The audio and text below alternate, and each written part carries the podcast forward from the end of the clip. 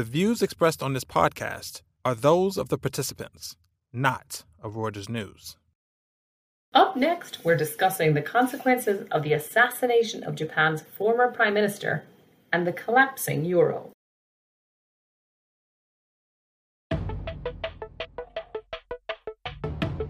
Welcome back to the Viewsroom, the podcast from Reuters Breakingviews, where columnists from around the world discuss the big stories of the week.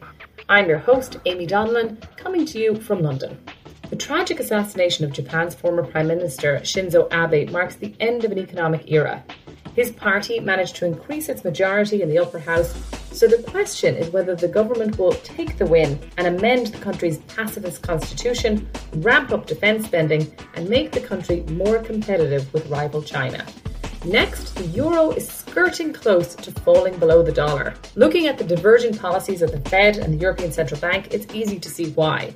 The US is charging ahead with interest rate rises to temper inflation, while Europe is keeping rates low. But the falling euro cannot be ignored, as it will make imports like energy from the US more expensive. First, Pete Sweeney offers insight into the assassination of Japan's former Prime Minister and what it means for the country. Then, Pierre Briançon and I chat in London about the euro's slump to a 20 year low against the dollar.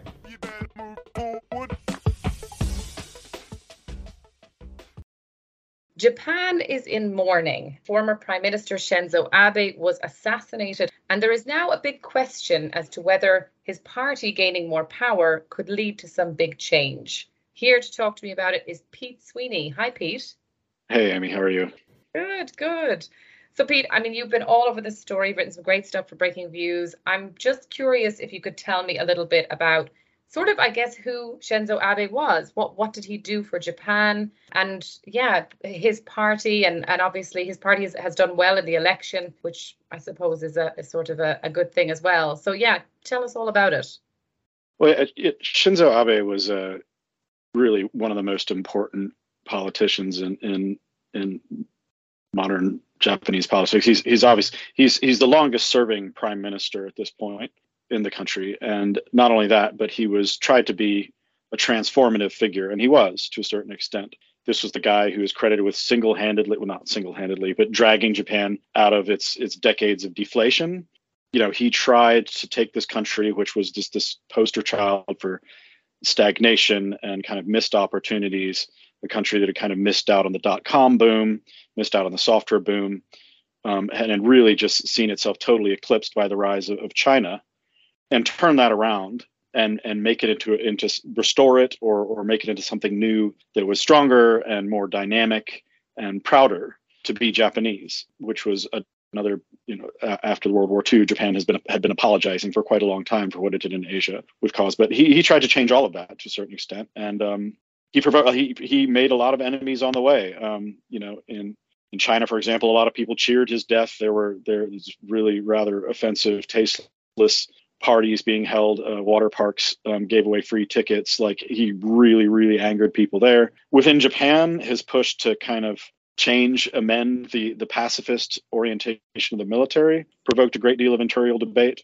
And then his his economic policy, it was called Abenomics. It was named after him. And this really saw Japan, you know, go to the bleeding edge of monetary policy in terms of exploring negative interest rates, stimulus, just massive amounts of government debt. Japanese government debt, I think, is now 266% of its GDP with no clear end in sight you know that also has provo- provoked a, a, lot of debate within the country but the, the main most important thing is that he was not finished with his work. He had resigned as prime minister due to health problems, but he was the leader. He did stay in, in harness. He was the, the leader of the most powerful faction within the Liberal Democratic Party, which is the ruling party, runs the coalition that's been governing Japan for quite some time. And so he was still p- very much pushing from behind the scenes. And now he's gone. And and senselessly, you know, he was just shot in the back by a person who appears to have had some serious psychological issues. And and the Japanese have to wrap their heads around it. And it's not going to be easy. And this obviously there was an election, right? This was sort of he was out campaigning. So how how did that all end up? How did that end up for his party? What was the result of that?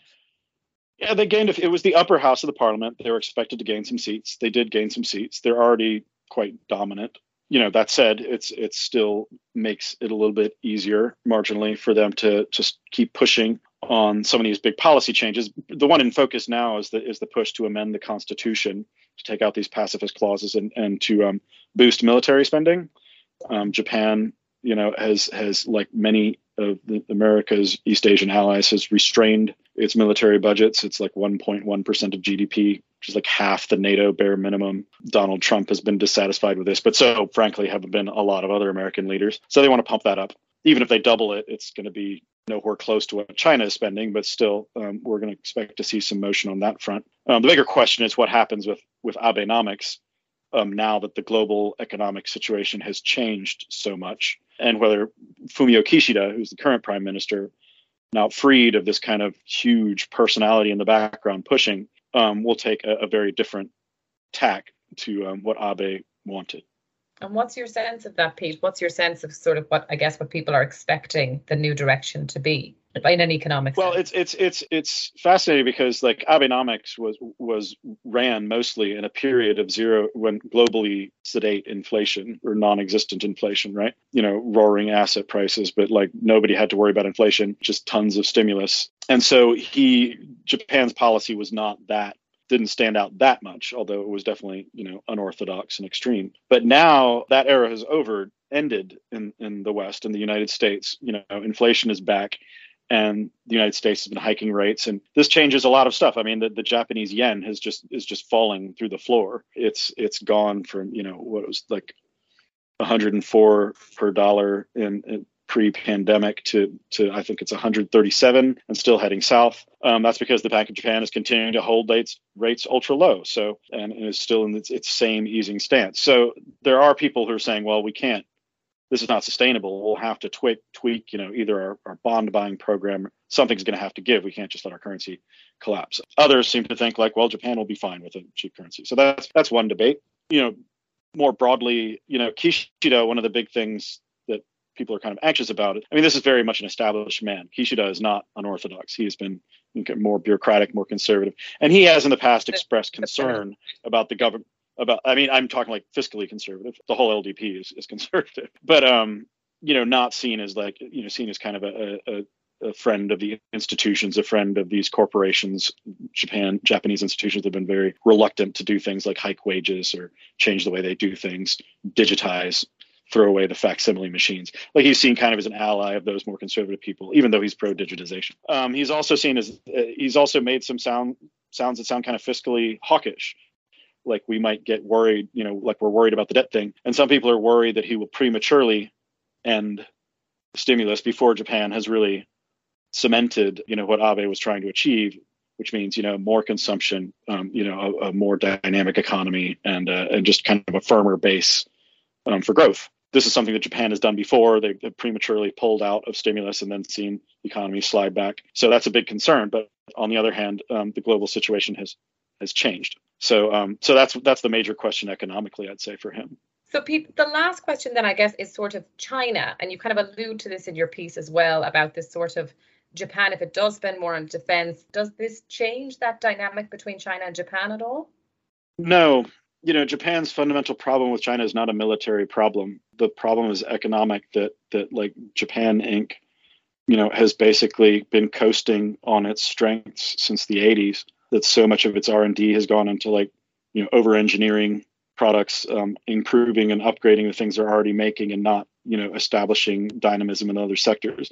Japan, you know, like one of the things people like about China is it's become this huge startup story, right? Venture capital, PE love China. You know, tons of company formation going on all the time and creating these huge dynamic listed companies. I'm abusing the word dynamic, sorry, but I mean that's that's that's they're clearly kind of an exciting unpredictable, highly volatile technology environment. But nevertheless, you know, Chinese companies have come up and are eating people's lunch in things like high speed rail. They're a contender in nuclear power. Um, they're making a push on silicon chips. We'll see how that works on semiconductors. But in all sorts of areas, they've really moved up the parts of the value chain that that used to be Japan's industrial robotics and you know machine tools, uh, automotive parts, all these areas China's kind of on the way, and investors are much more excited about the China story than they are about Japan. And that has not changed that much. Um, you've had some incremental changes on the economic policy front, but like the, it's just been going very, very slowly. And the demographic problem has not been, you know, addressed completely. China has its own demographic problem, to be sure, but Japan, this rapidly aging society, they just haven't managed to turn things around. Um, they've definitely made changes for the better, but like there's the the amount of momentum that China has, thanks to its vast internal market, the financial resources it has at its disposal now. You know, I mean, wars are fought with money, and um, Japan is still very much on the back foot that way. So it will take a great deal more reform, um, structural reform, not just tweaks at the edges, to really reposition Japan to be what Abe wanted it to become. Amazing. Very interesting. Pete, thank you so much. I'm sure we'll hear more from Japan and more from you. Thanks a lot. Thanks, Amy. Take care.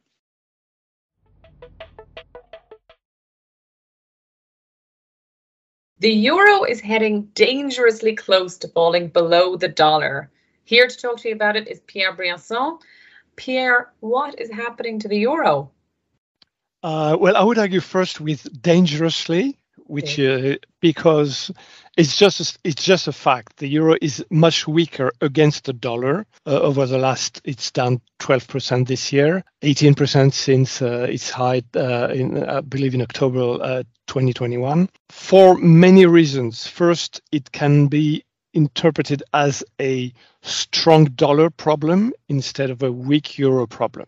That would be the narrative uh, at the ECB, for example, the European Central Bank. It's true that the US Federal Reserve started hiking rates aggressively much before uh, the ECB, which is still in negative rates. We should remember that. The ECB hasn't done anything about the rates, even after almost one year of high inflation. It will only start raising uh, next uh, week, actually. So capital flows toward the EU people, I mean, investors in, in, in search of yields who would, of, of course, prefer the dollar to the euro. This is um, normal. What really happens, though, I mean, behind those, you know, immediate capital flow reaction is that people are worried about basically the eurozone slowdown or maybe a recession being much stronger and much uh, much worse than the US next year. The European the European economy is hit by, uh, as we know, the consequences of the war in Ukraine, the energy crisis, rocketing gas and oil prices, and it's hitting the EU. It's hitting Europe more than the rest of the world, of course, because of its dependency on Russian oil. And so people are looking at at Europe and saying this is not the place where basically it's it's not the moment to invest your money in Europe right now. Yeah. Those two those two elements higher yields, higher, higher interest rates in the US or even the, in the UK for that matter. And the upcoming slowdown or recession means that uh, there's a crisis of confidence in the common currency, which is at its lowest since 20 years. Ago. Yes. Which is like, which I suppose when I say dangerous, I suppose I think it is sort of symbolic that this is happening, right, to the euro, that there is a sort of symbolism in sort of the 20 year old currency that obviously it started off around this range, but then yeah, of course, it is. It is very symbolic. But but if you if you if you if you if you set aside the the, the, the whatever the nationalistic pride of uh, finance ministers and and European central bankers, which you remember by the way, the early days and even the early years of the euro, where uh, we we have all forgotten that by now, but uh, the euro sank to a low of zero point eight dollars uh, within a year of its creation, of its launch. And so, and it only went back, I think, above parity in 2020, 2002. So literally 20 years ago. Then reached a high of $1.6, and uh, so then fluctuated depending on the economic circumstances and the differences in economic uh, uh, cycles between the US and, and, and Europe mostly, plus 10 years ago, the euro crisis, another crisis of confidence in the European currency. This time around, it's not, I mean, investors are not fearing the end of the euro, of the, of the breakup of, of the, you know, uh, common currency zone or anything like that, because they, I mean, what, what, what is called redenomination risks in investors' lingo. They're fearing simply that the European economy w- will have a, a lot of trouble fighting against the upcoming recession because it is still too dependent on Russian oil and gas. Yes, absolutely. And Pierre, I mean, you're, you you mentioned that this is a, a, situation which cannot really be ignored by Christine Lagarde. What, why, why is that? Why can the, the head of the ECB not ignore this situation? The ECB is in a terrible quandary, in terrible dilemma as soon uh, as we're going to see next next week. It is raising rates, uh, maybe too late compared to what should have been done maybe a few months ago. It will re, it will be raising rates and, and, and launch a, a, plan to raise rates even further by the end of the year and early 2020 in early 2023 to, to again fight inflation, etc.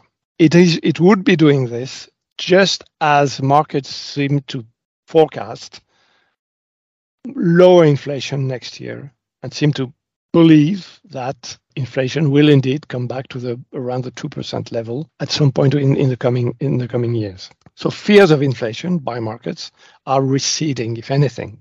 Even oil prices, by the way, uh, are, are, not are not as high as they uh, they were expected to be. And so the ECB is at risk of of killing the recovery or the, the current recovery, precipitating the eurozone into faster or even harder slowdown or recession, depending on on on, on the, the seriousness of the problem. And it's facing a weak euro so should it raise rates to finally do something about inflation, or should it wait a little bit, but then at the risk of uh, weakening the euro further? The euro is not only bad news across the board, by the way. a, a weak euro makes your exports cheaper on world markets, mm. which should be should benefit a lot of you know exporting SMEs, notably. Think of Italy, think of of course Germany. The the advantage, the upside is not as great because because again the slowdown which we just mentioned, the exporters will not be able to take advantage of the weak currency in such a context. But a weak euro also makes your imports more expensive, so contribute to inflation, which yeah. adds to the ECB's question, uh, which will, it will have to face next next week. Absolutely. So Christine Lagarde is between a rock and a hard place with this decision. Yeah, maybe probably two rocks and uh, two rocks and a hard place in this case. Yeah. And and all of the people in the eurozone looking to go to the US on holiday this summer will probably have to cut not, their expectations. Not the right place money wise to spend your holidays at all now. Stay at home. Stay at home. Uh, Pierre, thank you very much for that. My pleasure. Thanks for tuning in. This podcast was produced by Oliver Taslich in London Subscribe to The Viewsroom and our sister podcast, The Exchange, on Acast, Megaphone, or wherever you like to listen. Check out our latest views on these stories and many others at breakingviews.com and on Twitter, where our handle is at breakingviews.